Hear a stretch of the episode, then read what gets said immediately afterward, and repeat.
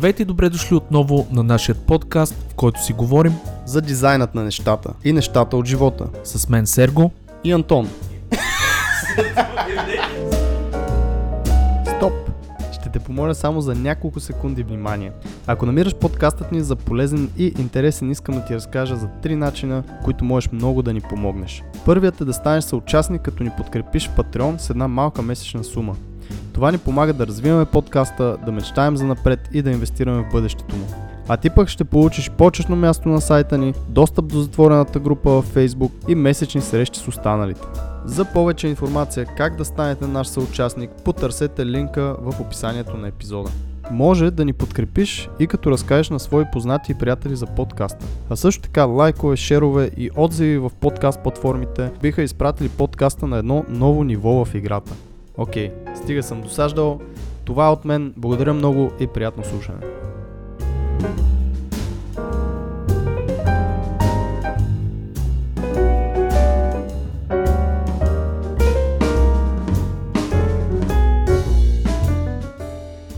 Скъпи слушатели, този път сме ви подготвили нещо малко по-различно.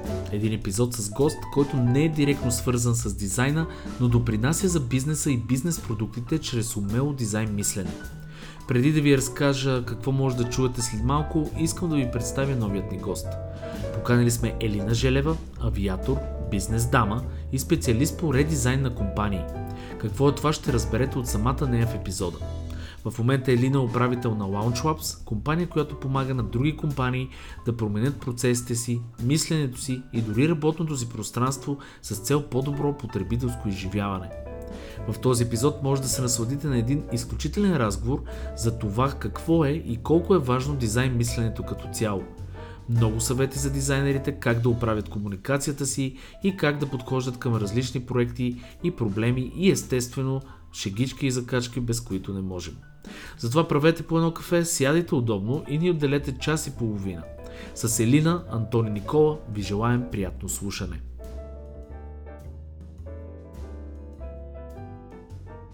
Дизайнът на нещата, епизод 130. Здравейте отново, благодаря, че ни слушате. А, тук сме с поредния интересен гост, който сме поканили за вас. А, мисля, че се очертава много готин разговор. При нас е Ели. Нали може да е Ели просто? Може. А, ще си говорим за всякакъв вид а, дизайн, тинкинг, креативни неща, как да използваме техники, за да сме по-добри в работата, за да сме по-добри в а, личния си живот и така нататък. Но, Ели, бих те помолил с две думи просто да така да се представиш, за да може да започнем разговора. Много ми хареса, че отвори вратата да си говорим и за работа, и за личен живот, защото а, не е хубаво, когато ги разделяме двете. Те се захранват. Иначе Ели идва от Елина Желева а, и съм основател на Launch Labs. Ние сме бизнес редизайн студио и помагаме на големите компании да са повече като стартиращи. Да са по-креативни, иновативни, гъвкави. Тоест, тези, които са пораснали, ги връщате малко в първи клас. Мъничко. Да, да Ясно. не ги заболи много. Както, както ти каза, между другото, много ми скефи, това е 13-ти, това е най-късметлийски епизод, защото това е 13 с една нуличка отзад. Много готино, много се радваме, че си ни гост, много ти благодаря за изобщо за времето, което ще ни отделиш. Надяваме се и съм сигурен всъщност, че ще е адски полезно. Кажи малко какво е бизнес редизайн? Какво ти като смисъл влагаш в това нещо? Ами това, което ние като компания влагаме е... А, нали знаете как бизнеса е добър в... Може ли във вашия подкаст да се говори с английски думи? Всичко може. Чудесно. С английски, Значи- турски, китайски, каквото ти дойде.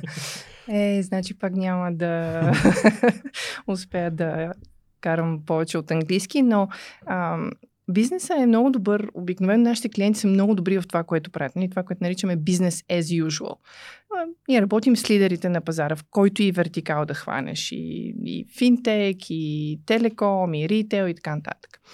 Но това, което а, започва да куца при една пораснала компания е а, когато се озват в ситуация на бизнес as unusual. Тоест, а, когато трябва да се иновира, да се подходи по-гъвкаво, по-креативно, а, с времето, заради стабилността, много често жертваш креативността, иновативността и това им помагаме да си върнат това усещане за реакция в бизнеса за usual. Нали, това е мета, мета обяснението. Иначе как го разбираме, бизнес редизайн за нас е холистичен подход, в който включваме редизайн на нагласи, което правим през а, мащабни тренинг програми, нагласи начин на работа а, в екипа, а, редизайн на преживяванията. Това са ключови за компанията продукти, услуги, процеси, които трябва да се редизайна, за да стане отново жива иновативна компанията и редизайн на пространства. Е, да, много яко. Аз си го представям, между другото, като точно това пораства, защото нали, все още не съм на това ниво, но да кажем, порастваш и забравиш какво е да си готината малка компания, която си стартирал, почваш да се блъскаш с тия всичките неща, идваш ти и кажеш, ето това бяхте вие преди да, да станете толкова големи, всички се връщат супер хепи и така. Много яко. То всъщност компанията, в която си, нали, се занимава с, както казах, холистично процеси и всякакви други неща. Тоест имате хора, които разбират от а, доста голям набор от а, така, неща, свързани с бизнеса. Твоята сила и стихия в кое се изразява най-много? Хората. Да ги намирам, да ги запалвам за това, което правим, да им помагам да станат това, което ние наричаме добри фасилитатори, защото не е въпрос само да разбираш, ти може си да разбираш от много неща в, в бизнеса и да си такъв скован консултант, който отговаря едностранно на зададени му бизнес проблеми. Ние не сме това. Ние сме фасилитатор, който а, умее да работи с различни групи хора. Това е изключително важен скилсет. И да, моите сила са, не знам, така си мисля, просто да откривам гениални хора и да, и да правя силен екип. Тоест би ли казал, че емпатия би било едно много силно качество, което ти притежаваш и хора, които са на твое място биха, би трябвало да притежават? Да, емпатия е, не знам, в центъра на всичко. Ти ако нямаш отношение към хората, независимо дали това са екипа, с който работиш, дали това са клиентите, дали са други фрилансери, с които си взаимодействате, много трудно може да постигнеш нещо. То е като гориво за креативността. Mm-hmm.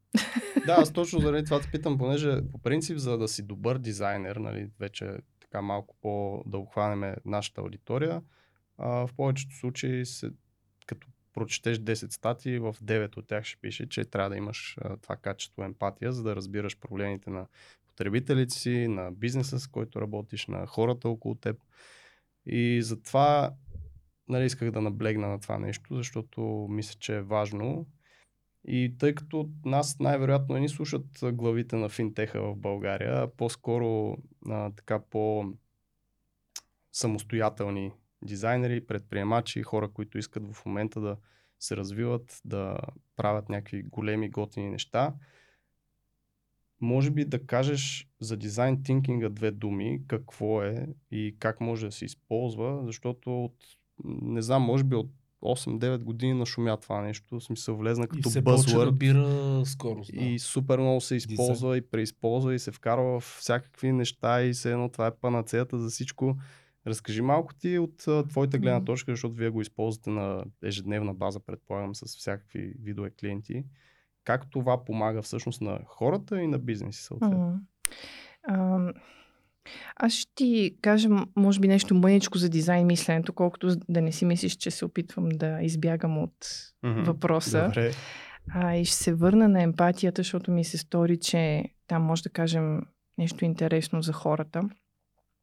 Но радвам се, че от 8 години дизайн мисленето е така се развихре в България, защото ние точно преди 8 години стартирахме. И, така... и вие сте причината, може. Значи, вие сте дали тласъка. и ми, имаме, имаме такава, как да кажа, сантимент към началото на дизайн мисленето. Иначе то е равни дози емпатия и креативност. И тия равни дози ги използваш, за да решаваш някакъв проблем. Това е нали, най-кратката дефиниция. Но тая емпатия, понеже е ключова и си говорихме преди това за нея, нали, какво значи да я имаш и към кого да я имаш и как да я имаш.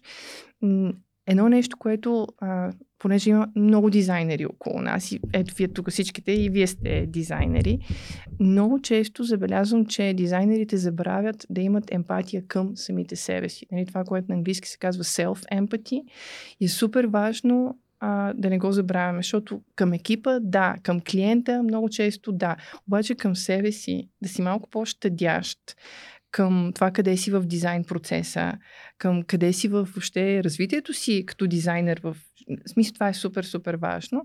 Та емпатия, като си говорим, пълния спектър на емпатията е важен. Иначе как да го постигаме? А, днес правихме едно упражнение с моя екип, което ти можеш да си го правиш и за себе си, и за екипа си, и за клиент, и за други фрилансери, с които работиш. Просто седнахме, пиехме кафе и след това влизахме в един работен вътрешен workshop и си казахме, е така в кръгче подредени, и се обръщаш към други и казваш, аз харесвам в теб. И му казваш точно какво харесваш. И той се обръща към други и казва, аз харесвам в теб. И така и после се обръщаш в другата посока. И това то не е само емпатия, защото нали, изисква и смелост, и откровенност и така нататък, но, но е в основата на емпатията. Да кажеш и какво харесваш в себе си, в другите. А, и оттам се построява едно доверие между хората и оттам вече можеш да разбереш и за нуждите, което е нали, по-такова а, нали, а, емпатията, какво е да, да си съпричастени с някакви нерешени проблеми, с някакви незадоволени нужди. Но се фокусираме прекалено много на това и забравяме, че емпатията е и харесване на самите нас, на другия, на, нали, на положителната емоция. Това много ми харесва, защото аз съм голям фен на, на това да, work-life balance, нали, както го наричат. Тоест да, да водиш един много хубаво балансиран живот, щастлив живот. И много хора, поне аз самия съм го виждал, се забравя в един прекрасен момент как да живееш. Или поне трудно се учи човек, даже го има и обратния момент, трудно се учиш да живееш. Да си дадеш време за себе си, да отидеш на една хубава разходка, да си отвориш мирогледа с, примерно, една почивка някъде извън България, нещо е такова. И в миналия епизод ни гостува Марто Бонов, който е на една много готина иновативна агенция основател, Кикфин да, един се казват. И той точно това а, показва и се опитва да адвокира нали, за, за добрия начин, как, как един дизайнер може да живее а, добре. Да, да, да, да обича себе си, да, да дава повече на себе си и с това да дава повече на дизайна.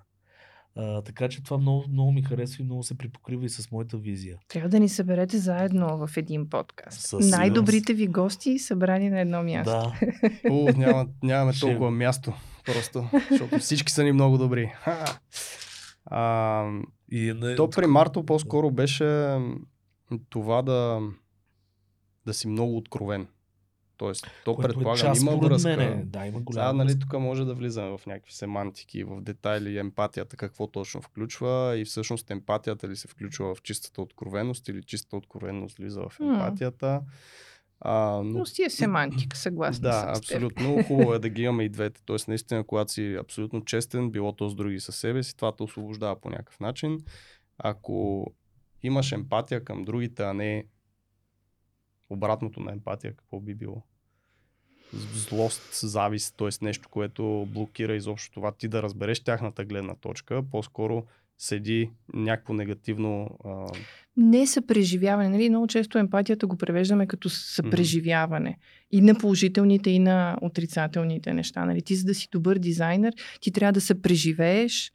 А, пример, представи си, дизайнваш мобилно приложение, си UX дизайнер или UI дизайнер, ти на конкретния клиент, ти трябва да разбереш не само какви са му проблемите, т.е. те какво искат да направят през това приложение, но и кои, какво е, какви сте като бранд, кои са им силните страни, за да можеш и него да го предадеш. Тоест, емпатия, най-точният превод е, и тук не искам да се карам с някой, който мисли по друг начин, но ние сме го казвали преди 8 години, когато заговорихме на тая тема, нали, дизайн, мислене, емпатия, че за нас най-точният превод е съпреживяване. А какво според те пречи най-много да липсва това съпреживяване в един човек? А, да. Ти, ти ме връщаш към какво е обратното нали, на да. съпреживяване, не съпреживяване. Ох, какво пречи? Не знам, може би да люб... някаква любознателност, любопитство, защото в крайна сметка ти, за да искаш да си добър дизайнер, трябва да имаш. Тоест липсата на любопитство. Липсата на любопитство. Така.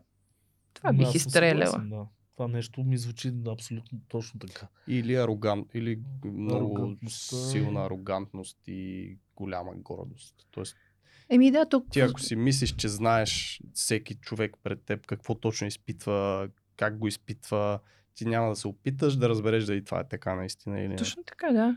Да, съгласна съм. Може би арогантността е в... Нали, тя води до липса на любопитност от това, че ти знаеш всичко, ти си дизайнера, ти трябва да решаваш какво има да се преживяваш, какво има да се интересуваш от нали, хората в такъв детайл, защото нали, а, мен ми е пределно ясно, че почти всеки дизайнер има някакво ниво на, на емпатия. Нали, ти иначе въобще не можеш да си дизайнер. А, но за да си много добър, и това е нещо, което аз много искам в България, да започнем да развиваме като ценност, да ставаме, ама много добри в нещата, които избираме да правим. Независимо дали ще е гейм дизайн, дали ще е UX. Просто да станеш педантично влюбен в това, което правиш. Но това не означава нали, ти да станеш арогантен. Напротив, ти трябва да си вдигнеш нивото на съпреживяване на супер голяма степен, за да можеш да вникваш наистина в, да, в нуждите на хората. Даже обратния, абсолютно обратното се случва, защото, а, примерно, ние имаме щастието да каним хора, които работят за Холивуд. Примерно сме канали наши познати от България и така нататък. И хората, които са на едно световно ниво, смея да твърда, винаги са, ми изглеждат по-отзивчиви от, примерно, хора, които не са на същото ниво. Така да го кажем. Имаме много познати, които всеки път, когато им кажеш, абе, това как си го направил? А, примерно, може ли да ми помогнеш с нещо? Винаги са отворени към, към това. И колкото е по-високо нивото и във форумите, и в групите, примерно, го забелязваме също. Ще искат да помагат, искат да, да, да, да, споделят информацията. Тоест, арогантността някак си изчезва, а, примерно, в колкото се дигаш повече. Поне аз това съм забелязал. Може Аз съм виждал и двата примера, така че не мога да кажа, но хората, които сме канили тук, определено спадат в тази категория, която ти описа. Просто ние затова ги каним всъщност. Тоест има и хора, които не бихме поканили. Мисълта ми е, че съм забелязал, че колкото повече отделяш време да станеш този добър кадър, този човек, ти нямаш време за останалото, т.е. да бъдеш арогантен. Как си е така мога да го, мога да го формулирам. Възможно, но аз пък мисля, че това опира до личност, личностно щастие. Тоест, ако си задник, си си задник. Ако си задник, си задник, факт. А, Добре. ако си роден задник, трудно ще станеш нещо друго. Не, се. Не, но има, има място за, за арогантност в дизайна, но тя, аз бих я сложила по, по-скоро в креативната част. А, нали, ако разделим дизайн процеса, то е ясно, че са много итерации, но Мгм. те, ако нали, трябва да ги супер симплифицираме, ти правиш итерации на потапяне, съпреживяване, емпатия, както ресърч, както искаш така го наречи в процеса си, и емпатия на, а, и фаза на някакъв креативен аутпут, нали? нещо да дизайнеш и да чекнеш и да верифицираш и така нататък. И там за мен има място за арогантност в собствения ти креативен процес.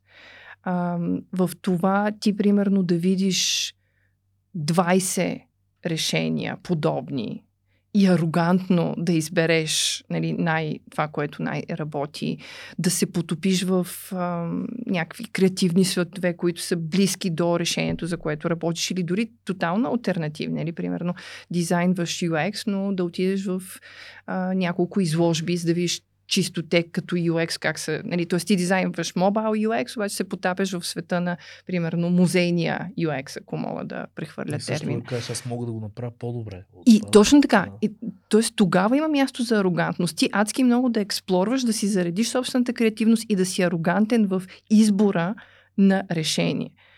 А, но няма място за арогантност, когато се опитваш да разбереш за кого дизайнваш, каква е нуждата, а, какви са им нали, посланията, които искат да предадат през твоя дизайн и така нататък. Ти как стигна до това нещо? Мен, ми- понеже аз винаги задавам, не сериозно, защото задавам така много ми интересен житейския път на хората. И не Къде ходи на детска градина? То обича оттам да почваме. Детска градина Слънце. О, е, се помниш. Ето оттам- Защото си ето спомняш, оттам е тръгнал. Виж колко позитивна детска градина. Слънце. Слънце. То оттам тръгнал. От емпатията. О, Абсолютно. Да, А, и ни правеха до- слънчеви бани, между другото. Топлеха вода на слънце и лятото можехме да се къпем навън. Но не, няма, между другото, никога не съм се замислила детската градина ми дали има някаква връзка с професионалния ми живот. Добре, кое тласна не. така да го задам въпрос? Как така стигна до, до местото, в което си в момента? До дизайна на нещата. Да. да. И нещата от живота. Шеймлес. А, свикнах, а, стигнах по един много такъв, а, може би, логичен път на отхвърляне на какво не искам да правя в този, в този живот. А, аз идвам от сем- семейство на инженери, а, които на всичкото отгоре са и парашутисти. Вау. А, тоест, ам, много очевиден избор беше за мен да стана инженер и да работя в авиацията. Някакси, или като идваш от такова семейство, натам те тласкат нещата. И аз работих много дълго време, работих като инженер. Първото ми образование е индустриално инженерство в а, Европейската агенция по въздушна безопасност. И това беше, може би, а, не, не искам да кажа най-хубавият ми период в живота, но като първи такъв работен период, много зареждащ, защото си заобиколен от всякакви техничари, от всякакви хора влюбени в самолетостроенето, хора, които строят самолети експериментално, включително и така нататък. Просто готини хора. Това Но техничари в Кьон. Също, между другото, много хубав град, така Бил че той е допринесъл, вероятно, за доброто усещане. Но изключително техническа среда. И а, в един момент а, моят ментор, моят шеф а, ми каза сега, ти имаш от тук нататък два пътя. Нали? Единия е да специализираш, да направиш магистратура в, как се казва, авиационно инженерство или вече нали, да тръгнеш посока Executive MBA, т.е. Нали, в посока бизнес. Това са двата пътя. Аз избрах второто, избрах бизнес страната на нещата, защото реших, че другото съвсем ще ме затвори, а пък някак си исках нещо да така. И учих бизнес, върнах се, работих в бизнес интелигенс, пак нали, в авиацията, но през цялото време ми липсваше човешкия фактор, т.е. хиперфокус на за какво правим нещата, които правим, нали? къде са хората, дос, досек с тях.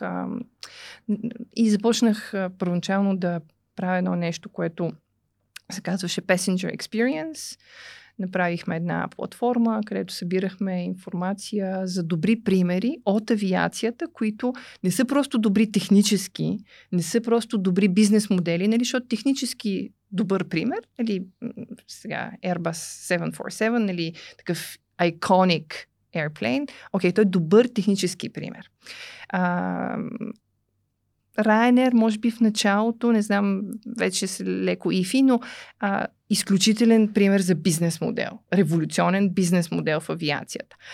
Но и двата примера могат да имат а, лош passenger experience, Мгм. нали, лош human experience. А, да търсихме примери от авиацията, които имат и правихме конференция, блогпостове и така нататък. И това ме доведе до всъщност сервис дизайн, дизайн мислене, като дисциплини, които помагат ти да създаваш такива готини експириенси. И, и, и се влюбих и нали, вече като бях чекнала технически неща, бизнес неща и останаха дизайн, хюман неща. Така. Но мисля, че в момента успяваме да ги комбинираме всичките, защото работим с много технически компании. В крайна сметка трябва да им влезем в бизнес модела и да им помогнем да са по-човешки ориентирани и да останат креативни и иновативни. Тоест ти си тръгнал от user experience все пак, нали? Не, Да. не като Форма. mobile app и някакви такива user experience, а цялостен потреб- потребителско преживяване, Да. независимо дали Да. е на мобилно приложение, дали е в самолета, като отидеш да си поискаш пуканки или нещо друго. Имахме един епизод с Гавански, мисля, че беше, не знам, не си спомням точно кой от началните 30 епизоди, и някой беше. който той ни разказа за как това нещо може дори да спасява животи. Аз затова много се кефа на хора, които опитват с някаква мисия да правят дизайн, не просто графичен дизайн. И той ни даде пример с това как са правили цялостен той и експириенс, и визуална а, система за, а, мисля, че беше м- какво беше Нещо точно? в мините беше. Ми, минно инженерство, някаква идеята за миньори и, и, и, и обясняваше как им дават направление с визуални знаци, с нали, всякакви такива а, приеми, да могат да реагират на различни ситуации по различен начин. Тоест, дори деца казва да им спаси живота, ако нещо се срине там, мина върху тях, примерно какво да се случва. Така че това са адски важни неща и ево, че има хора като вас, защото нали, чистия графичен дизайн, да, решават се проблеми, но те обикновено се решават проблеми, които или са несъществуващи, или на никой не му не са му проблем. Сега въпросът е това едно и също нещо ли е потребителското преживяване а, в самолета, преживяването на миньорите в някоя мина, когато се случи някакъв дизастър или нещо и решаването на визуален проблем. Тоест може да се подходи с една и съща техника и за трите.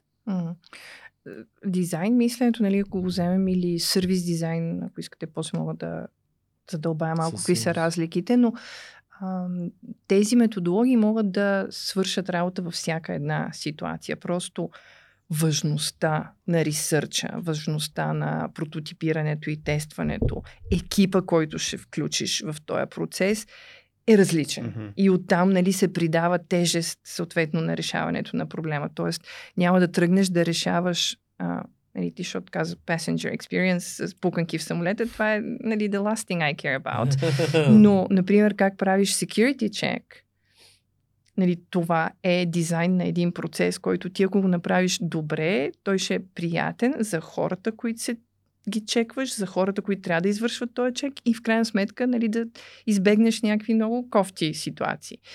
Та, а, със сигурност процесът може да е един и същи. Дизайн мисленето нали, предлага стъпки, инструменти, които могат да се използват и за много комплексни проблеми. Разликата е, че ще работиш с различен екип, нали, много по-експертен, сериозен, ще направиш много повече ресърч, ще инвестираш много повече в прототипиране и тестване нали, на идеите. Ако проблем, колкото по-сериозен е проблема, толкова по-сериозно Толкова е трябва да е. повече време и ресурс Да. под всякаква форма Да. от него, което Да. е абсолютно нормално. И може би тук да вметна един проблем, който виждам при дизайнерите, който съм виждал и при мене. А, когато се придава прекалено голяма важност на нещо супер малко и се опитваш да решиш проблем, който, както ти каза, може би не съществува и си губиш дните в местене на 2 пиксела, защото просто не такъв. Да. Тоест, това е нещо, което може би трябва да се избягва в а, така, за да бъдем малко по-здрави и щастливи. Аз ще пусна рандом въпрос, защото ще би, ще би така ще а, се ядеш ли круши? А, не, а как, си, как се симулира, ти каза, нали, ползвате много симулации, а, тестване и така нататък. Как се симулира, примерно, security check на летище? Тоест, взимат се фокус групи някакви, правите някакви такива... По какъв начин правите тези симулации, за да са адекватни? Примерно? То, въпрос ти колкото и да е рандъм, е някакси надграждан над твоя. Така че трябва да си благодарен на Серж. Не е съвсем Ма, рандъм. разбира се, той, че то Аз- подкаст нямаше да... Винаги съм му благодарен. Но а, принципът е абсолютно един и същ, независимо дали правиш UX за мобилно приложение или а, дизайнваш процес за security check, трябва да влезеш колкото се може по-бързо в прототип, който имитира крайното решение. И да го тестваш, дали ще е с фокус група, дали ще е, ако е за нещо по-лесно, даже може да е така наречения FFF, Friends, Families, Fools Test, просто да го покажеш на някакви близки хора, примерно дизайна UX-а, който си направил. Гейминга това е супер, между Бабите колко игри си играли, ако знаеш. Кои, кои са фулс в случая? Просто рандъм хора, които може да събереш за тест на, нали, бързи под ръка, за да не задълбаваш в тия двата пиксела, ами да видиш ти решил ли си фундаментално проблема, т.е. функционално. Мгм. А, оттам нататък, разбира се, че трябва да изчистиш и пикселите и така нататък, в зависимост дали влиза в принт или как ще се вижда, на каква резолюция и така нататък. Но- А, аз и по този въпрос имам малко така controversial Той идеи. Кажи. Да. Ами не, аз съм, аз обичам да казвам, че съм сигурно единствения дизайнер, на който не му пука за детайли. Защото тия два пиксела, поне аз идвам от стартъп света, там всичко се променя много бързо и тия два пиксела нямат абсолютно никакво значение, Мгм. нито за бизнеса, нито за юзер експириенса, нито за нищо. Ти си на следващото ниво, да, смисъл. Ами ако си го тествал и си валидирал, че наистина няма значение, значи Да. it's okay. Но това, много ми харесва това, което каза, че максимално бързо да се стигне до прототип. М. Това е нещо, което аз и с колегите в момента имам подобен проблем, когато а, хората говорят просто на думи и един като каже една дума, нали, тотално различни неща се представят в главите на пет човека, а когато покажеш един прототип, много по-лесно се валидира, се променя, се говори. И този прототип може да бъде изцялостно променен и тази цялата работа, която се свършил да бъде изхвърлена, обаче пак ще е по-продуктивно, отколкото ако просто се говори или се пишат документации или се сядат на едни срещи по 3 часа в Google Meets а, и се обсъждат някакви детайли, които нямат никакво значение. Да. Тук А, съм съгласна с тебе. Като цяло си мисля, че не знам дали е такава българска балканска черта, но тук обичаме да си говорим, сме много невизуални въобще в начина по който а, си комуникираме. И за дизайнерите е много важно да щупите а, тая конструкция. Тя е естествена, не знам, просто ни е типична. Да седнем, да си, да седнем на масата да си поговорим. То е толкова Да Нали- изчистим детайлите. да изчистим детайлите. Ама това е ужасно. Аз искам да го прекратим. И дизайнерите всъщност са тези, защото имате скилсета да вкарате и да сложите на масата визуален прототип, дори да не е съвършен, или парченца от, от него, и дискусията да е вече около нещо, което е дори принтирано на хартия или, не знам, някакъв кликабъл мокап и така нататък, а, и да спрем с безкрайните дискусии. Това е между другото много голям проблем и на големите компании като цяло генерален, защото е много трудно да събереш 40 човека, които да обсъждат при нюанса на бутона buy, на зеленото бутона buy. Това би се е случило, аз не случайно го казвам в Arts едно време. И накрая не се стига до решение, съответно, защото ти го казваш, нали, всеки е с мнението си и ние сме абстрактни хора. Тоест, абстрактно, имаме абстрактно мислене. Тоест, за мен едно, този нюанс на зеленото не означава същия нюанс зелено за теб. Което означава, че ние ако само говорим, без да го видим това цялото нещо, всеки започва да си мисли за различни неща, съответно не се стига до адекватно решение накрая. И примерно, откакто навлезнали този тази идеология за MVP-тата, а, лин а, подхода, който е нали, смисъл да почнеш малко, да го надградиш, да покажеш. Мисля, че се отпуши супер много и, и, и бизнеса като цяло. Особено в гейм индустрия, аз изхождам от, от познанията си в тази сфера. Защото преди се правеше точно така. Сядат гейм дизайнери, почват да разписват примерно половин година едни идеи, едни документи, едни чудеса. След това идват дизайнерите, те не разбират нищо от това, което е написано, защото те си представят съвсем различни неща. Примерно зелено същество в блатото жаба, единия, другия крокодил. Нали, смисъл тотално различни концепции. И след това започва да се прави някакъв прототип. Докато сега се обърнаха нещата и в момента е обратния подход. Хвърлят се едни неща в едни прототипи, тестват се. Не стават, връщат се обратно. Прави се нов прототип, тества се. Връща се обратно. За да се види дали къде е аудиторията клика в цялото нещо. Тоест се оправят нещата, аз така го разбирам. Да, развиват се и Мгм. точно този модел на това да, да, да спреш да един вид безмислено да се говори, а да се направи нещо, макар и минимално като MVP, като продуктче, като прототипче, е много в нашия бранш е много Да, и да се тества вече, нали, да изкараш, дизайнерът много често трябва да изкара клиента от тая позиция, че той трябва да вземе всички решения или да одобри всички дизайн решения и да използва а, много повече като ресурс аудиторията, нали, за който се дизайнва. Тоест през тия прототипи да се въвлекат юзери или потенциални юзери и те да вземат решенията, а не клиента, т.е. той, който плаща за дизайна, защото имаме това, може би друго такова качество, че който плаща, той трябва да казва, ами, Кой беше, плаща, който той поръчва музиката? да. А, добре, между другото, смяташ ли, че сега с тия новите технологии сега е много модерно в криптосвета, нали, това Антон може да каже, но на, а, е много модерно да се а, а, прави социална група, примерно в Дискорд, да кажем, аудитория от хора, които да съпреживяват разработването на продукта. продукта. Т.е. те участват от самото начало. Да, това ми е идеята, примерно, как го виждаш ти, смисъл, вие използвате ли някакви такива методи, примерно? Да, а, със сигурност много вярваме в co-creation. А, трябва просто да се в co-creation най-важното е композирането на екипа, нали? да, да осигуриш баланс между експерти, хора, които са потребители и в дизайн процеса, кой кога влиза. Дали всички през цялото време работят като един екип. В повечето случаи това е невъзможно.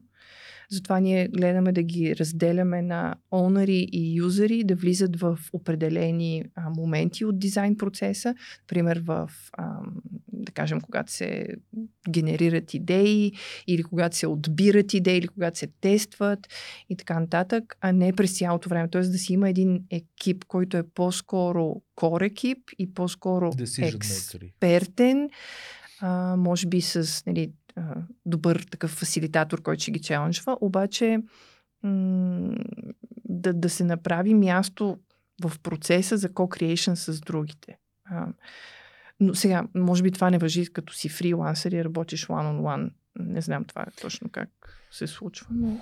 Ами, то ти, ти каза, че аз мога да кажа за криптото. В криптото в момента наистина, когато се стартира някакъв а, проект, продукт, а, се правят едни комьюнитита, било то в Discord, в Telegram, от 1000, 2000, 10 000, ние сме с 100 000 човека, примерно в едното такова.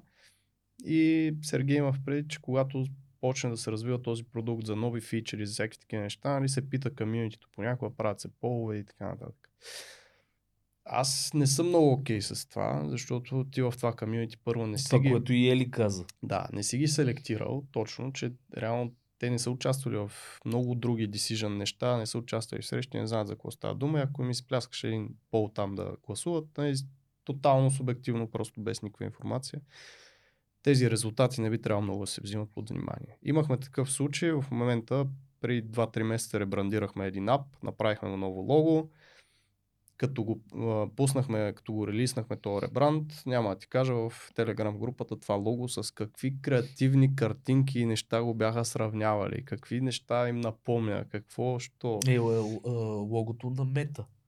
Нали си спомняте смисъл дискусията, която беше, когато пуснаха на мета, че приличало на MTL, че да. а, някакви се изказаха едва ли не, че са го откраднали, а то формата няма. Аз съм да. По принцип много ме ядосват такива неща, затова и в БДГ-то и в нашите групи нали, не участвам в такива дискусии, защото това е пълна глупост. Ти не си бил зад, в среща, не си бил зад масата с тия хора, не знаеш какви са им целите и защо са взели тези решения, че да се опитваш да някакви дискусии да водиш. И това са точно хора, които гледат два пиксела там и това им е целият живот в момента и това им е най-важно, тия два пиксела. Както да, да, с риск, може би, да, да, да прозвуча арогантно, но. Ам... Аз мисля, че прозвучах аз сега така. Тъй, че няма проблем. Ти след мен няма да си толкова арогантен. Логото на, нали, като част от бранд идентичността не трябва да се разглежда самостоятелно като продукт, първо според мене. И второ, м- не знам, може би а... без намесата, примерно на да кажем, на някаква точно аудитория, която да го види, не трябва да влизаме в някакви конструкции такива, да кажем, това лого е еди какво си, защото. А то може да следва някаква друга цел. Да, Например, точно. На Shell е принц, а, а, много добър пример за това. С мидата. С мидата. Ми, mm-hmm. Не знам а, ако ви е попадало, но еволюцията на логото на Shell. В началото е била много иллюстрация, то не е било лого, то е била една много иллюстративна мида. Но те успяват да изградат това, че ти като видиш мида, която е под тази форма, ти веднага се сеща за Shell. А ти се сещаш за Shell, защото не седи картинката за това нещо. Седат всякакви маркетингови стратегии. А, примерно популяризиране на този бранд. А, вкарване, нали, смисъл на, да, да правиш асоциацията с тази мида. Те са, примерно, десетки години прокарани стратегии в цялото. Нали? Да, е, то по принцип на Shell историята си имаше идея конкретна защо е Shell и защо е мида. Тоест там има някаква нали, да, те история. са от нещо. И ако аз в момента Нали, ако беше с някакво друго лого и по друг начин изглеждащо Shell, идва някакъв бранд дизайнер, който е разбрал тази история, разбрал е, че те идват, примерно, първоначално са а, копали петрол в някакъв риф, който е бил пълен с конкретни миди и така нататък и решил да направи логото на мида и това го пусне в Телеграм в групата с 10 000 човека, ти ще кажат, ти лут ли си, това е, това е бензиностанция, нали, или там се занимават с петрол, какви са тия миди. Нали, Тоест, това са хора, които просто не знаят Разбрах ти, Но аз това исках да кажа, че а, дори а, и да си минал по правилния процес, т.е. да си включил с правилните фокус групи при създаването на самото лого и пак го релизнеш накрая, не си гарантираш а, приемственост и че това ще се хареса. И пак казвам, и това идва от естеството, че това не е сам, продукт сам по себе си, mm-hmm. а ние го разглеждаме като сам по себе си. Но той, бранд идентичността са толкова много елементи, които правят Shell Shell или mm-hmm. Starbucks Starbucks и така нататък, че ние се вторачваме на копчето на Болтона, нали, mm-hmm. общо взето. Това е между другото много правилно да се разбере от дори нали, по-начинаещи дизайнери, защото си има а, такава дисциплина лого дизайн, нали, mm-hmm. лого дизайнер, т.е. хора, които правят само лого, но това лого наистина е по принцип имаше статистики, наистина бранда се разпознава първо по логото, след това по цвета, след това по еди си. Тоест логото е важна част от бранда идентитито, но е една малка част, ако го сравниме с, нали, ако видим един хубав брандбук на един голям бранд като Starbucks, логото ще е на една страничка, ще има още 40 страници, които ще обясняват този бранд. Да, това е като автомобил. Имаш волан, ама да. защо се движи от двигател? И имаш, Но всички го асоциират, че имаш го... лого на волана. И ако си представим, че логото на волана е логото на бранда, всичко друго по колата е всъщност бранд Identity. И след това ще го... значи Никола това с пип цялото, за да мога да Ще си мисля, че съм псувал тук една минута. Но работата на дизайнерите, особено тези, които нали, са в лого дизайн и като цялото може да се прехвърли към графичен дизайн е много трудно, защото ти дори да си следвал процеса и нали, да си минал през тия empathy, creativity, пък фокус групи, пък юзери, нали, пък co-creation, всичките тук buzzwords, дето си ги казваме. И накрая пак да обереш този hate и нали, distaste. така че трябва да си много силен, да си вярваш, че си минал през правилния процес и да се абстрахираш от субективните мнения на останалите. Просто, защото иначе много трудно се живее като много дизайнер. Ясно. Какво мислиш, между за защитаването на, на концепциите на, или на дизайн, или на каквото и да било? Да, колко е важно, какви съвети би бил дала, примерно, за това ти каза, нали, че трябва да си силен, ама ти трябва да го защитиш реално това нещо, според мен. Ми, не знам, много е трудно. Ние много малко се занимаваме с графичен и с лого дизайн, нали, по-визуалните части, нали, повече, когато работим с компании, примерно правим продукт, сервис, най-често може би стратеги и така нататък, които са малко по големи, абстрактни, може би, неща, от друга страна, много по-лесно измерими, защото ти един сервис, ако го пуснеш, или той работи, работи или, не, или не работи, докато един графичен дизайн или едно лого има толкова субективизъм в цялото нещо. Да, не знам. Аз не мисля, че трябва да се защитава това нещо. Тоест това, което Ели каза, ти ако си минал през процеса, нали, има един термин trust the process, ако mm-hmm. си минал през процеса, ти за себе си знаеш, че си взел mm-hmm. правилните решения. Като си стигнал до края, до финала, първо, че ти най-вероятно си го показал поне 20 пъти вече на клиента, т.е. няма нужда да защитаваш нещо, което клиента вече е бил с теб, докато си го правил и го е виждал в различни итерации и сте стигали до някакъв момент, в който това лого вече е сравнително готово. И ти за себе си трябва да си окей okay, да го пуснеш, да кажеш аз съм минал през стъпките. Аз по-скоро по-глобално исках да го задам въпрос. Тоест, как защитаваш нещо, което е примерно толкова абстрактно? Защото ето с мета, например, не излезна този скандал, но ти трябва не клиента ти, който е Марк Зукенбърг, да го убедиш, че логото, което си направил е добро, а, а аудиторията като... и да. Фейсбук аудиторията да кажеш защо това лого е добро.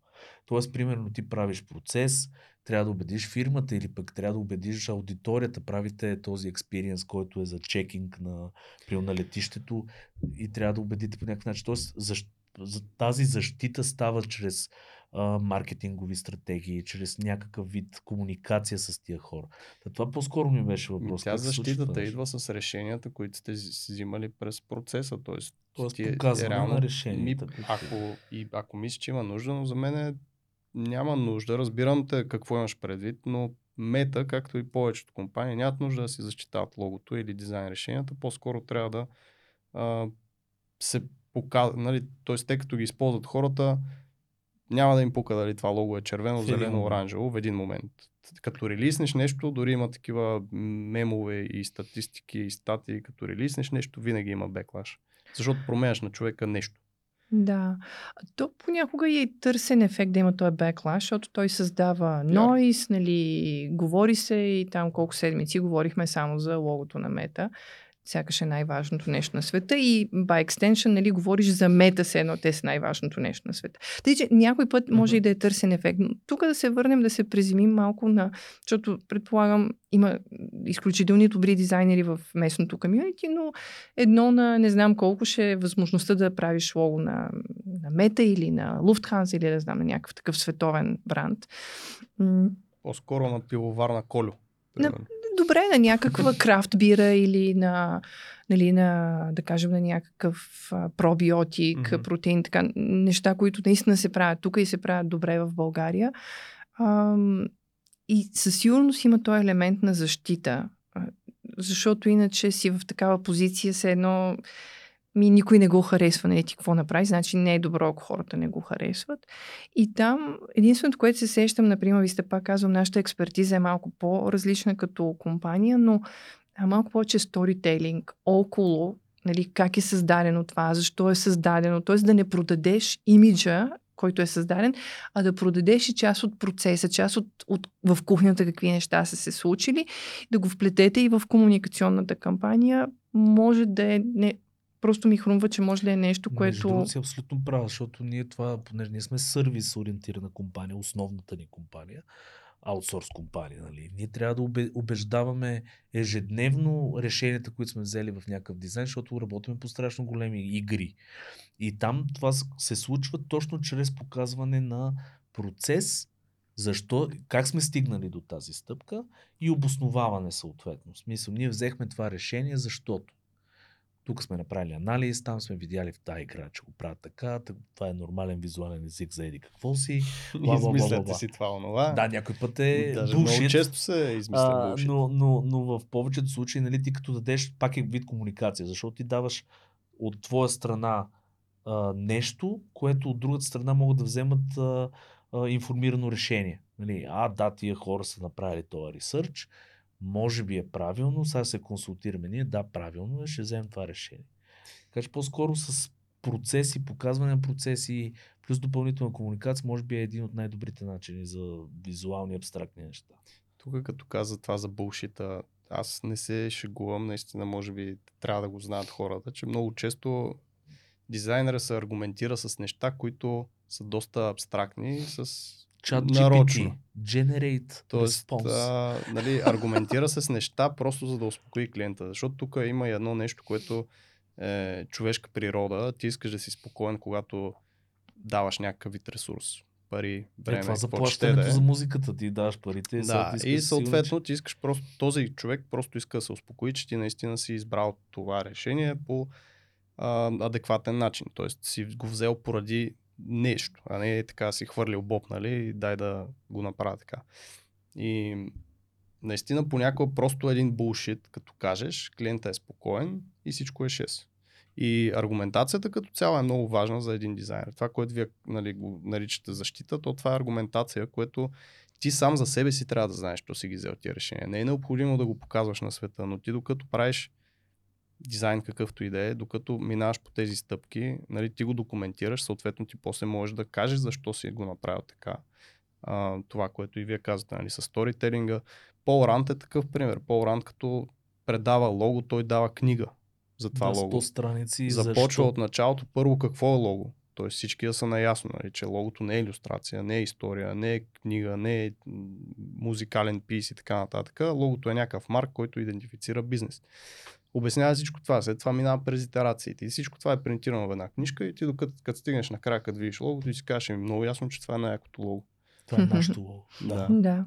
Другото нещо, което ам, пак правим в нашата работа с, а, с клиенти, а, специално в Space Design, който може би се доближава до, до, до графичното, защото е субективно. Space Design имаш пред интериорен. Да, а, дизайн на на пространство. пространство. Точно така. А, там а, всъщност ние го използваме във всичко, което правим, но там е най-видим примера. А, ние го наричаме co-creation или демократизиране на дизайн процеса. И просто ще дам пример, за да стане ясно. В, дизайнвахме един офис за голяма корпорация, която искаха да минат към малко повече coworking стил пространство, mm-hmm. като всички това беше в началото на COVID. И, а, и класическия процес е, клиента си дава брифа, съответно архитекти, интериорни дизайнери Отиват в пещерата. и, и произвеждат Да. нали, крайния резултат. Но когато ние сме намесени, ние не допускаме никога това да е, а, това да е интеракцията, нали, такава монопосочна. А, създадохме едни групи, в които заедно с хората а, дизайнвахме определени пространства, които бяха ключови за компанията. Като им направихме едни елементи, буквално drag and drop елементи, да, дизайн елементи и те могат вече да си избират, но, но те са дизайн елементи като в азбука, специално направена за тях. А, и те са комбинируеми и стоят добре. Тоест, а, хем им даваш възможност те да участват, хем ти като дизайнер си задал някаква рамка. И това не знам как може да се прехвърли в лого дизайн или в графичен или в UX. Дизайни. Но- Но да, да, да имаш някаква демократизация на част от твоя процес, в който ти не си единствения, не си диктатора на дизайна, а си човека, който позволява и други хора, дали са юзерите, дали са клиента, защото много често той пък им, има какво да си каже и да си даде, или пък а, хора от компанията на клиента, да ги включиш по някакъв meaningful начин в процеса, също намалява това напрежение накрая. Е, това е вашето топ mm-hmm. лого. А, ти вече имаш един сторителинг, който може да кажеш, това е топ логото, то е инспирирано или отчасти, защото нали, вие, вие, вие нали, това казахте, или това показахте, или това избрахте, или там в онзи workshop работихме с тези елементи и така нататък. Тоест това пак пренесено от нашата работа към а, Да, вашата Ще работа. ти дам един пример, между другото, с конкретен продукт, защото а, това нещо, а, една фирма френска, мисля, че е за правене на бижута.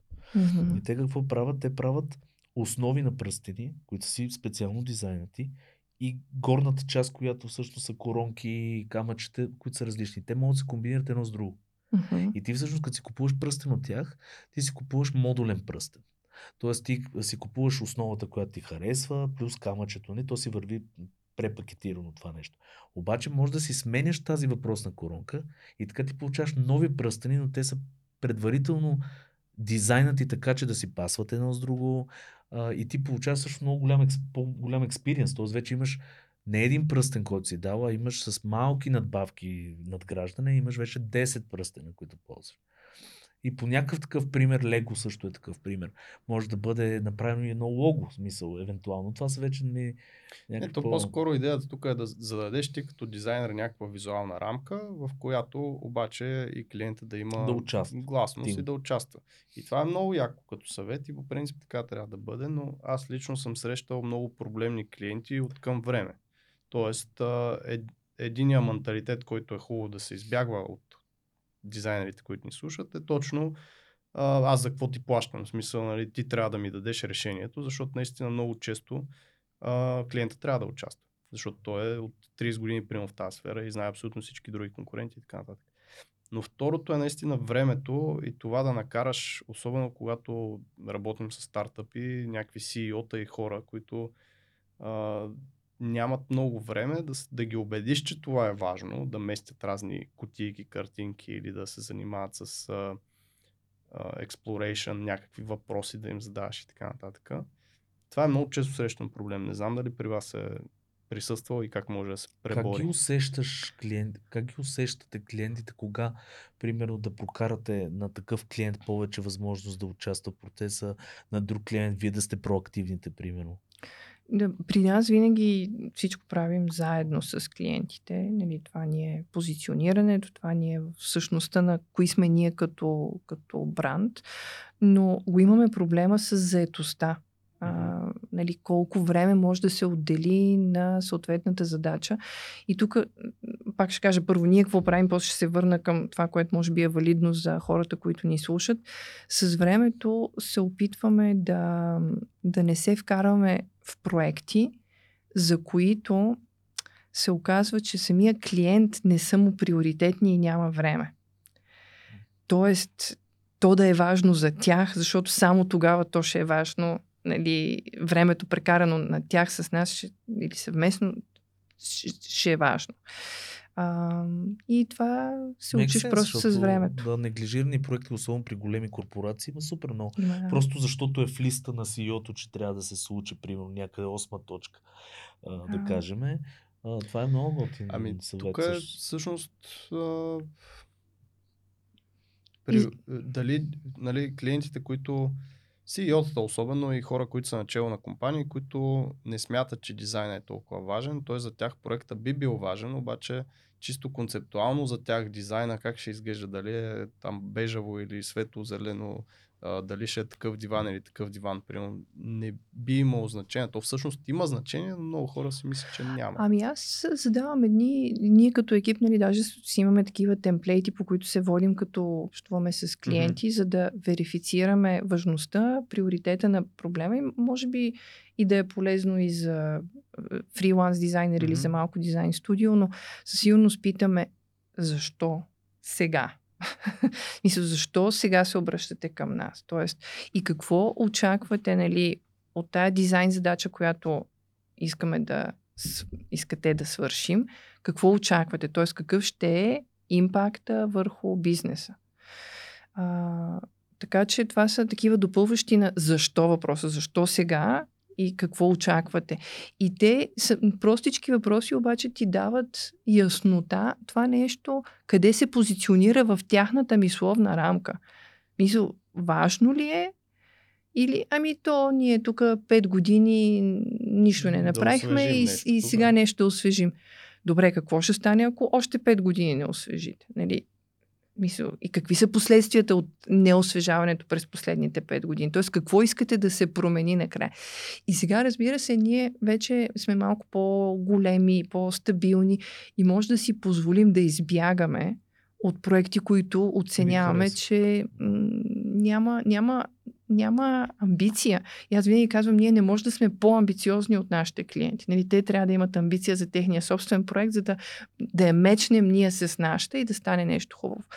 А, когато си по-малък, аз това го помня, като сме били и ние по-малка и стартираща компания, а, приемаш всякакви неща, нали, поред, поред причини, но да, и много често и финансови и така нататък, но поне да знаеш в кой модел си. Нали?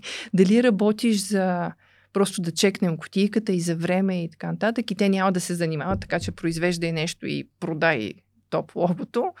Или си в конструкцията, в която това наистина с тях е смислено и трябва да минеш малко по-пълноценно и с тях в процеса и да им кажеш, ще ми трябвате в този процес, тук и тук за толкова време, ще се опитам да съм максимално нали, подреден, но това... Ние даваме същите съвети, между другото, за, за това да бъдеш yes man, нали? Смисъл, а, в, а, когато, когато наистина си прохождаш дизайнер, нямаш лукса да отказваш такива неща, защото ти трябва и да се научиш, да си изградиш име, да го... Мгм. Нали, а, има хора, които винаги съм им благородно съм им завиждал, които от самото начало могат да кажат не на много неща. Но това нето идва в по-късен етап, когато вече наистина м- имаш базата, за да, за да го направиш. А, и пожелаване на всеки, нали, в смисъл, който има и фирма, и няма фирма, или е фриленсър, да може да каже това не е. Съответно, да дойде клиента и да види, че не, не са матч, нали, защото а, няма, аз имам такава една теория, че няма лоши клиенти, има лош а, комбинация между клиент и изпълнител. Мгм. Тоест не са си кликнали на някакво ниво. Тоест този, този клиент евентуално с друг изпълнител могат да си кликнат и да направят нещо друго. А, и затова, примерно, е хубаво да са честни едни с други, да каже, да единия да каже не, този проект не е за мен. Намери си някой друг, примерно, да го свърши. Ти какво мислиш по? Защото знам, че не си много съгласен. Не, също да не съм съгласен. Аз съм просто покър фейс, не мога знаеш изобщо. Съгласен ли съм, не съм ли. А, за мен е в началото винаги трябва да се казва да, това сме го коментирали Да. хиляда пъти, защото първо ти се Не учиш 1130. хиляда не, пъти в 130 130 в епизода. 130 епизода. Браво! Ей, даже в 130 епизода мислиме еднакво. И наистина, да, и аз в началото, и ти в началото, и който и да е в началото, като сме започвали, е било какъвто и да е дизайн work, лого, сайт, каквото и да е, не знаеш как се прави, Правя казваш етикети за да, вино. етикет за вино, не знаеш как се Календар. прави, не знаеш изобщо там как ще се импрегнират някакви неща, ще се позлатяват.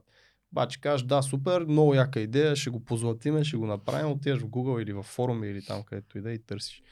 Което началото винаги трябва да се прави, но идва момента, в който наистина трябва да си подбираш клиентите, идва момента, в който а, ако за тези клиенти решенията, които ти ще взимаш не са важни, то това ще ти вгорчи просто живота. Това, което ти каза. Нали? Тоест, ако те не са достатъчно амбициозни това да се случи и за тях ти не си важен като кадър и изобщо като фигура в целия този процес, то ти или трябва да се доказваш постоянно колко си важен, или а, просто ще бъдеш настъпван и няма да те взимат изобщо на сериозно и там ще си правиш някакви работи в пещерата, да се вика, което наистина с времето трябва да, да дойде. Аз не знам дали има някакво друго решение. Ти каза, че има хора, които от самото начало казват не. За мен ти не можеш, ти не можеш да хора. разбереш от, от среща човека какъв е, докато не си минал през десетина и такива и такива, за да ги хващаш, за да разбираш дали си кликнете. Точно това е. Според мен трябва да имаш база данни в главата си за това какво, какви клиенти най-малкото. Те трябва да ти минат някакви клиенти през ръцете, за да мога да дефинираш кой клиент е този, който ти харесва и този, който не ти харесва или сте добър матч и така нататък. И това става наистина в последствие. Тоест, минали сте стотици клиенти и ти вече си профилирал дадения клиент. Даже ние имаме профил на клиентите си, а това го казвам колкото и такова да звучи. Не знам. Е, не, повечето- Дискриминационно, но си имаме профил, който е нашия ideal клиент. И нашия дискриминационно. Ако Обратно е, на ideal само, само мъж или само жена или само еди какво си. Не, ама даже Тогава до, ще е в, в днешно време дори а, колежката, която се занимава с комуникацията, тя дори на ниво първи имейл вече почва да ги отсява. Мгм. В имейла, в който е, Машина. да, който е а, примерно две изречения, т.е. не показва и уважение, примерно и така нататък, са две изречения how much. И то е ясно, че този клиент може би не е на, на, най-добрия Търси възможен някой от а, Близкия изток, изток по-скоро, а не. Западна Европа. Да. Или България. Източна Е, в Европа. началото, според мен, младите дизайнери по-хубаво да си търсят теми, които им харесват. А, нали, примерно, сестра ми е UX дизайнер и гледам, че е много правилно напипва просто теми, които й харесват. Работи с една компания, която правят с сноуборд и ски училище, защото на Nice. нея това и Да. харесва. А, и, и това е супер важно, според мен, като си млад, да си напипаш темите. А то вече в твоята тема ще има assholes и ще има nice clients. Това е... Нали, или, айде да, да не ги обиждаме, ще следваме твоята логика, ще има matching и not Да, matching not clients. matching. Това с времето ще се научиш да го отсяваш. Началото, не знам, теми готини. Ние така си избирахме проектите. Нали? Какво ни Мгм. харесва като тема. А, супер позитивно и много готино нещо. Ето този съвет никога не сме го давали пък ние. Да, да си правиш нещата, които всъщност тебе те, нали в инвестмент, така наречения свят, казват инвестирай в, примерно, акции които, на компании, които ти разбираш. Тоест, примерно, аз в гейминг индустрия ще инвестирам в гейминг компании. Ама за дизайнери гледай колко е готино това. Значи, прави неща, които ти се кефиш и, и примерно инвестираш време лично, ето, караш сноуборд, ще правя проект за сноуборд. Дори, примерно, да не съм си намерил такъв клиент, ще си направя личен проект, който е свързан с сноуборд, защото това ме кефи и най-вероятно ще дам повече любов в, в този проект. Много як съвет. И свързан съвет, тогава развивай си интересите. Защото има хора, които може би Нямат нямат интереси и интереси, сега се чудат. Е, го добра, да се Няма такива хора в дизайн света.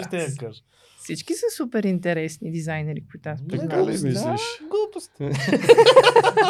Сега ще ти такова, Пешо, ела за Добре, Ти е какъв Пеш. интерес имаш? Това е Пеш.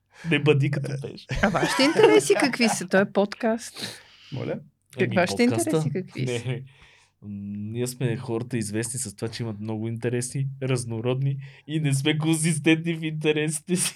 По-скоро Сергей има интерес. През месец има нов интерес, който се зарибява. Така изглежда той, да. Така съм аз. Да, аз съм малко абсолютно е- всеки глуп Малко е сайко. Така изглежда. Да. А, дай малко да се върнем на дизайн а, мисленето и да споменеш и със сервис дизайна две-три думи, но дизайн мисленето можеш ли в момента да изкараш стъпките? Първа, втора, до пета мисля, че бях.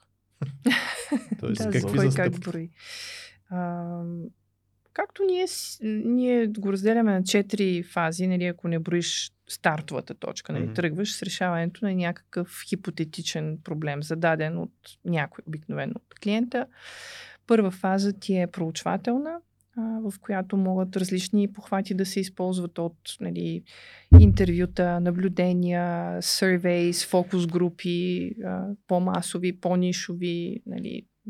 Там вече е комбинация според комплексността на проблема, но трябва да се мине през някакъв ресърч, дори quick and dirty в първата итерация, след което втората голяма фаза е фазата на отсяване на този ресърч и намиране на инсайт или прозрения на български. Т.е. да отсееш кое е важно, а, да, нали, най-често това са да валидираш проблема. Нали, от всичко, Има което ли си... го изобщо? Да. А после този проблем един за всички ли е? Или всъщност има а, различни персони, т.е. които го преживяват по различен начин. А, всички през едно джърни ли минават. Тоест това, нали, като казваме инсайт, той м- не е такъв един инсайт, аха. Обикновено са така някаква рамка от инсайти, но свързано с проблема, контекста на проблема или нали, джърнито, къде е в джърнито персоната го преживява, персоните една ли са, две ли са, три ли са. Ам, и някаква дизайн рамка, може би, т.е. или дизайн критерии, какво е важно за хората при решаването на проблема. Тоест, инсайтите е най-най а, важната фаза след ресърча да си изведеш тия неща. Проблема, чи е проблема, къде е проблема в контекста. И какво ще ни води вече в следващото, някакви дизайн принципи, понякога излизат още тук.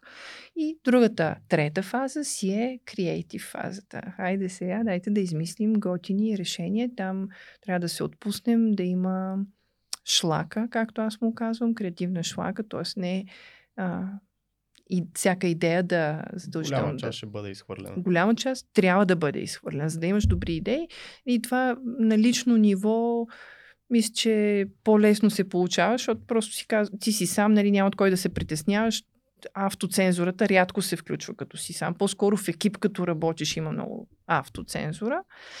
И следващата фаза е да се направи вече някакво прототипче, което в началото може да е съвсем елементарна визуализация, имитация на финалното решение, на части от него, нали, не е задължително на цялото, и да се тества по някакъв умен начин. И сега вече някои прототипи тест го делят на две Мгм. отделни фази, ние го слагаме едно.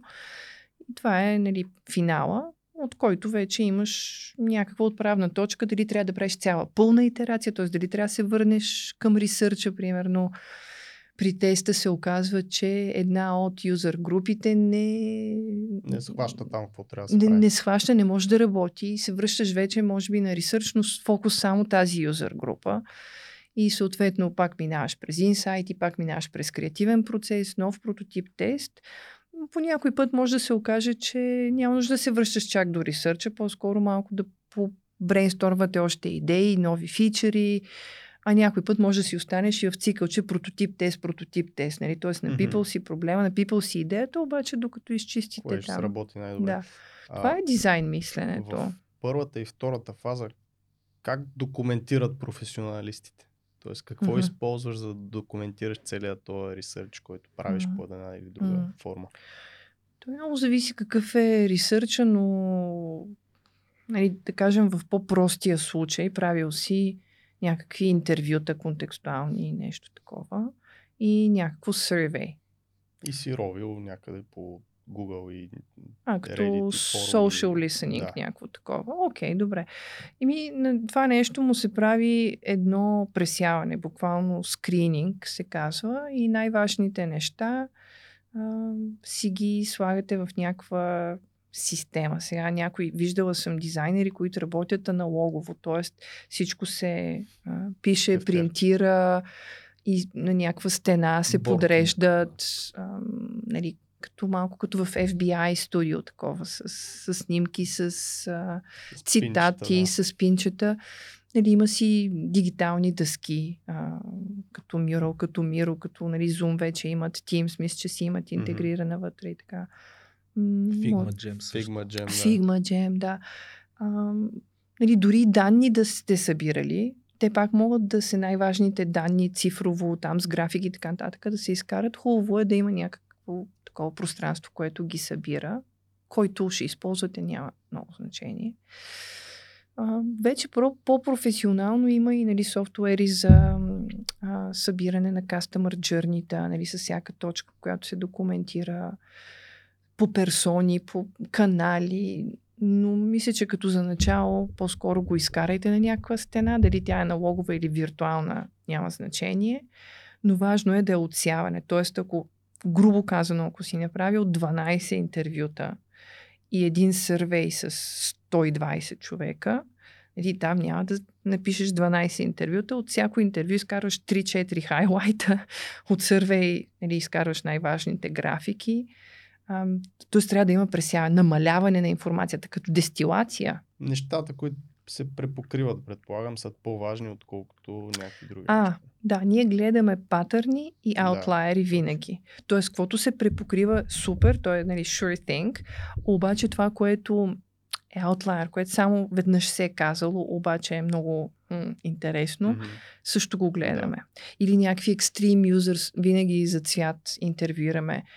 Пример, ще се върна към Power users, както ги power users или м- даже atypical users много често, просто за вкус. Примерно казвам, ако правиш а, сайт и мобилно приложение за, за ски училище, ясно, че ще нали, интервюираш начинаещи скиори, а, защото те се учат, Мгм. но може да хвърлиш някой атипичен, примерно по-възрастен начинаеш, нали, което не го виждаме често. Нали, повечето са или деца, или такива закъснели млади. Аз съм такъв пример. За ските.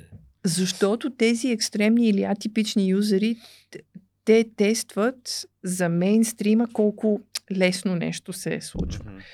А, както и да е. Това, това бих препоръчала наистина да се изкара Ние на бяла дъска. сме супер да фенови на майндмапинга, защото, примерно, аз съм, имам една теория, колегите много ме мразят горе, защото всяко нещо може да бъде а, обяснено или показано с майндмап. Нали, Да. чисто от къде отива, какво се случва, процеси, мислене, каквото се сети, идеи също могат да бъдат Абсолютно. списъци, абсолютно всичко. И, и примерно а, тези тулове, те са много полезни точно да излееш яко информация. След това обратно обаче трябва едно събиране, както ти го каза, да я поразчистиш и да кажеш, е, това ми е моделчето, което аз трябва да си Да. а, следвам. Нали? Да го майндмапнеш, да отсветиш, нали, червено това в синьо, другото. Примерно синьо са еди си кои юзери, червено са другите юзери, някакви връзки вместо... Но трябва да има визуал. Тук е когато вече дизайнера си личи дали е дизайнер, защото той ако не е визуален в собствения си процес, а си ги държи всичките неща в главата или са написани в някакви текстови файлове, той предава себе си. Това е интересно, защото Антон е най-хаотичният човек, сега и затова не е няма. първо аз съм мега хаотичен, аз съм най-неорганизираният човек, който някога е съществувал, но някакси... Ма не искаш ли да си неорганизиран на тая бяла стена? В смисъл най-големия хаос да си направиш, просто да излезе извън тебе. Искам, но не знам колко време бих му а, отделил да го подредя и да го бюдифайна. Точно поради тази причина, че а, нали ти казваш, дизайнерите предават себе си, но аз мисля, че максимално бързо и както и да изглежда, ако е достатъчно разбрано, би било окей за мен и за клиент. Тотално не. Тук не Да. говорим за Beautify. Това си е твоята кухня. Да. Нали, там Твоята само манджа. ти си гледаш твоята да, манджа. Защото- Но особено ако работиш с някой друг, айде, ако си сам, ще ти простя, че си го държиш в главата. Но ако се серш, Да. примерно, двамата работите, няма как. Трябва да се изкара. Ще стане дискомуникация по някое време. Но тук два проблема, които много дизайнери имат, които смятам, че е хубаво се отбележат. Първият, който и аз до ден днешен го имам, е ръшването през първите две фази. Тоест, нали, дизайнерите искат веднага, видяли са нещо подобно, примерно при конкуренти, искат да го направят, то дизайн изглежда, да почнат да местят там някакви бутони, цветове, иконки да създават. И е, липсва тази дисциплина наистина да отделиш достатъчно време на първата и на втората фаза, която е тотално не... Нали, тя има част, има визуален ресърч, който правиш, т.е. как изглеждат другите в а, тази сфера, но не е визуално от към креатив, ти не създаваш визии. И втория проблем пък е обратното, отделяш прекалено много време на тази фаза и се опитваш всичко да си го подариш, да си лейбълнеш, да си направиш цветовете, пък се връщаш не такъв и рамката, как си, примерно на майндмапа, как си направил първите главни балончета, дай да ги пробвам в друг цвят. И всякакви такива работи, които губиш пак фокус. at the end of the day нали, нямат никакво Да. значение. Тоест това са може би неща, на които е хубаво да се обръща внимание. Ма това ако си сам. Пак казвам, ако е екип, според мен това Не, са два пак може то достатъчно да има един такъв, който иска да рашва или един, който Да, пък иска всичко да да е изпипано, екипа, то да. Еми не знам каква самодисциплина или какво. Как... Нещо такова трябва да има. Да. Не, бе, това между другото много готино в, в, викам? пак в UK ми го бяха казали и аз не се бях замислил. А, ми го бяха представили тази конструкция като играта дърпане на въже. В случая това е много готина отборна игра. Нали? Те това казват. Един да дърпа въжето по-слабо или по-силно и целият отбор е или напред или назад съответно. А, тъй, това беше по повод, че имаше в екипа човек, който много бързо просто правеше нещата и другите не могат да му насмогнат, примерно, да, да защото нали, то е чейн. То е вързано всяко нещо с всяко нещо. И примерно аз в един екип точно това си представям, нали, ако ти каза, ако има един, който да е този първия или втория тип, той реално ще побутва на някъде целия екип. И ако си сам, също в твоята глава се случва също побутване на, на, на някъде. Ами, Google мисля, че се опитаха да го разрешат този проблем с Google Sprint, нали, когато излезе Мгм. първата така, може би Да. официално написана книга за дизайн спринтирането, а, където те разграфиха седмицата на пет по един ден за всяка фаза. И сега, колкото и да е упростено, а, и, и специално ние сме го тествали с по-големи компании, по-комплексни проблеми, трудно, нали, пет дни се събираме, но е разграфено. И ти знаеш, че просто трябва да влезеш в другата нали, фаза и влизаш. И каквото си изкарал, изкарал. В крайна сметка, един спринт е една итерация. Тоест, ти винаги можеш да се върнеш, ако процеса защото той е като скачени съдове, покаже, че ти не си свършил работа. Може би това работи за тая самодисциплина. Би, да, би работило за повечето хора това нещо. Аз си спомням, имаше един а, пич, който пък използваше шапки, защото нали, на английски слагаш различни шапки във всяка отделна фаза и той си слагаше отделна шапка, беше някакъв такъв прием направил, че в а, примерно фазата, която е ресърч, нали, ти трябва да си по-аналитичен, да не мислиш М. толкова за дизайн и за някакви други неща. Когато вече си във фазата на креатив, там пък вече мислиш само визуално, т.е. слагаш другата шапка. И това е трудното нали, на, при дизайнерите, че те е животно с много шапки, просто няма как да... Но пък имаш шапки и цял гардероб от шапки. Първо си Да. ушиваш пет шапки или там колкото и после почваш да дизайнваш. Супер е това. Да, малко е прокрастинейшън това, нали? Чакай, първо ще си ушия Не. шапките и чак тогава ще почна да всякакви, работя. има всякакви тулове. Аз, примерно, си имах часовник едно време, като дизайнвах, който си казвах, имам 20 минути да го направя това, Да, 30 минути помидоро да го направя това, е. 50 минути да го направя това, един час това. И примерно идват 20 минути, забелязвам до къде съм го стигнал, минавам следващия етап. В началото не се получаваха нещата, Това е почнаха да се получават нещата. И така нататък. Така че Да. има всякакви начини според мен. Важното е наистина да има дис- самодисциплина, да отделяш достатъчно внимание, но не прекалено внимание. А, сервис дизайна, каква е разликата и Какво как, е как, какво, Какво е е, да. нещо? Ами дизайн мисленето си е американска дисциплина. Нали? Тя си се заражда в Штатите. Предполагам, знаете историята, или откъде тръгва, м- или не, не знаете. ако искаш, може Не? да разкажеш. Ние, добре, ние знаем, Ти- те ни я знаят, обаче Royal- може някой да не знае от хората, които Добре, де, е, кратката версия е едни много умни хора, дизайнери, а, Като всички дизайнери. като всички дизайн, много умни, много готини. А, не, между другото, дизайнера на първата мишка на Apple а, Мгм. е много така тясно свързан с историята на, на дизайн мисленето. А, и да, защо го разказвам това? Защото дизайн мисленето е направено да реши един проблем, който според мен е по-скоро американски някакси изначално. И това е как всички да сме дизайнери. И, тоест, Креативни хора. да, как всички да сме креативни хора и да прилагаме начина по който дизайнерите мислят, нали, през тия фази, с тая визуалност, co-creation, в някакви за решаване на други проблеми. Мгм. Нали, в бизнеса, в engineering, в medical, в и така нататък. А сервис дизайна е немска дисциплина. Иначе те много си приличат. Те са от това ново семейство съвременни дизайн, agile дисциплини, но тя си е немска. Значи там какво е? е да гледаме на всичко, което една компания прави, независимо дали е продуктова компания, дали е digital product, дали е analog product и така нататък, като на сервис. Тоест всичко, което една компания прави, трябва да се гледа като сервис. И този сервис трябва да се дизайнва. Тоест, задължение на компаниите, независимо пак казвам какви са, да дизайнват нещата, които предлагат като сервис, end-to-end. Представи си, че аз правя мишки за, какви, за, как се казва, за компютър. Съществува ли това? Аз още Да, не съм има. ползвала мишка. Да, добре. Мишки за компютър. Да. Има. Съществува. Все още ги ползвам. Добре, чу, просто аз Да, много, много време не съм Да. ползвала.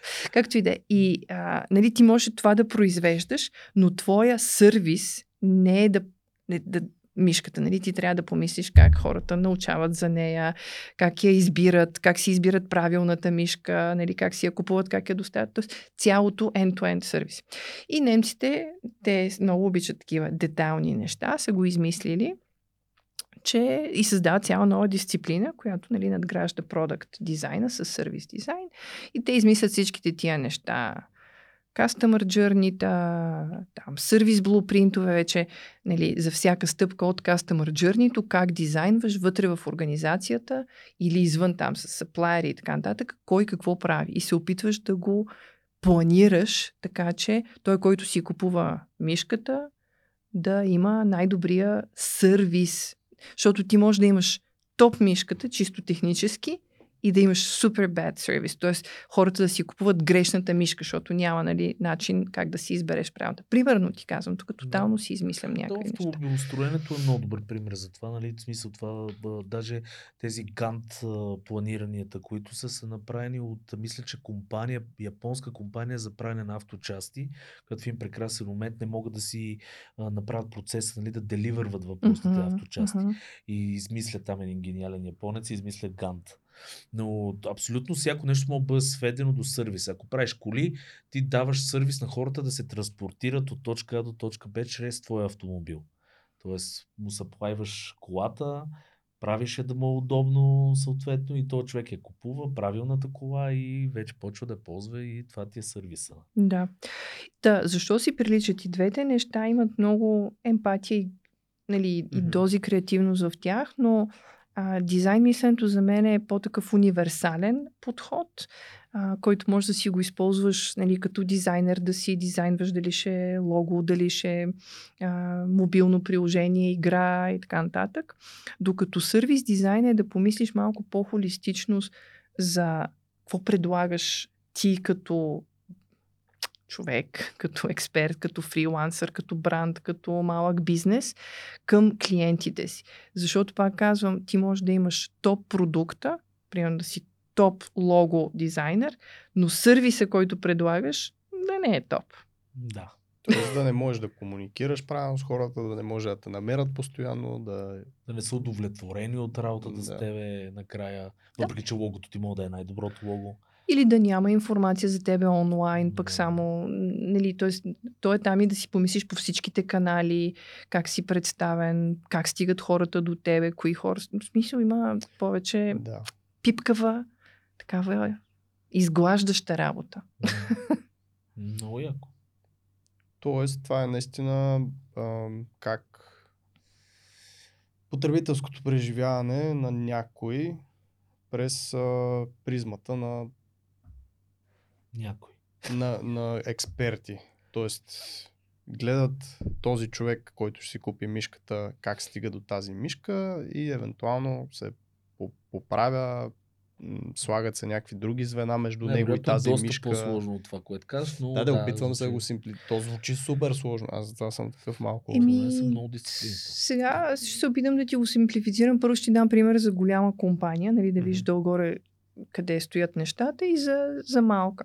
Нали, ако си много голям, примерно телеком, да кажем. А, обаче те телекомите вече доста трябва да иновират, да измислят креативни неща, нали, те стават и ентертеймент платформи и така нататък. Дизайн мислене ще го сложиш, например, в New Product екип или Innovation екип, ако имаш там някакво такова ядро, което измисля нови продукти. Сервис дизайн ще го сложиш в Customer Experience или Customer Satisfaction, с- който гледа не да измисля нови продукти, Как се ползва съществуващо? а как се ползва съществуващите end-to-end. И то е комплексно, защото в един телеком ти имаш едно портфолио от поне 50 продукта. имаш поне, не знам, 5 до 10 канала, по които общувате.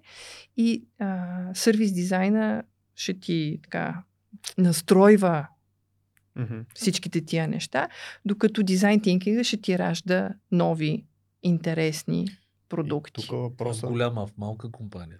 така. Добре. В малка компания, пак казвам, дизайн тинкинг по-скоро ти е собствения процес на работа. Нали, ти ако си one man show или сте малък екип, това би трябвало да ви е естествения процес на работа, т.е. вие как стигате от проблем до решение, а сервис дизайн трябва да ви е мисленето за как се представяте като бизнес, а, как предлагате услугите си, как общувате с клиентите, по кои канали. Планцук ли си на срещи? Да. Аз съм по, на среща му отдолу не се вижда, защото моите са И само тук онлайн. горе някакъв, някакъв отрязан костюм, такова, някакво отрязано сако, само тук горе Ако се има. появя в гейм компания на среща в костюм, да директно ще затворят. Ама ето, пример за сервис дизайн. Ето, понеже е друга таргет аудиторията, как нали, си не трябва да си по... казал да ще добавя как си предаваш нещата на клиента. Да. Да, А, Даже а, ние сега сме койнали един термин, който налагаме е Driven Service Design.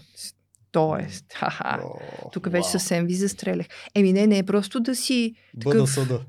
аха, не е просто да предлагаш готин сервис, а сервис, който е автентичен Свързан и с и бранд. с да. този бранд.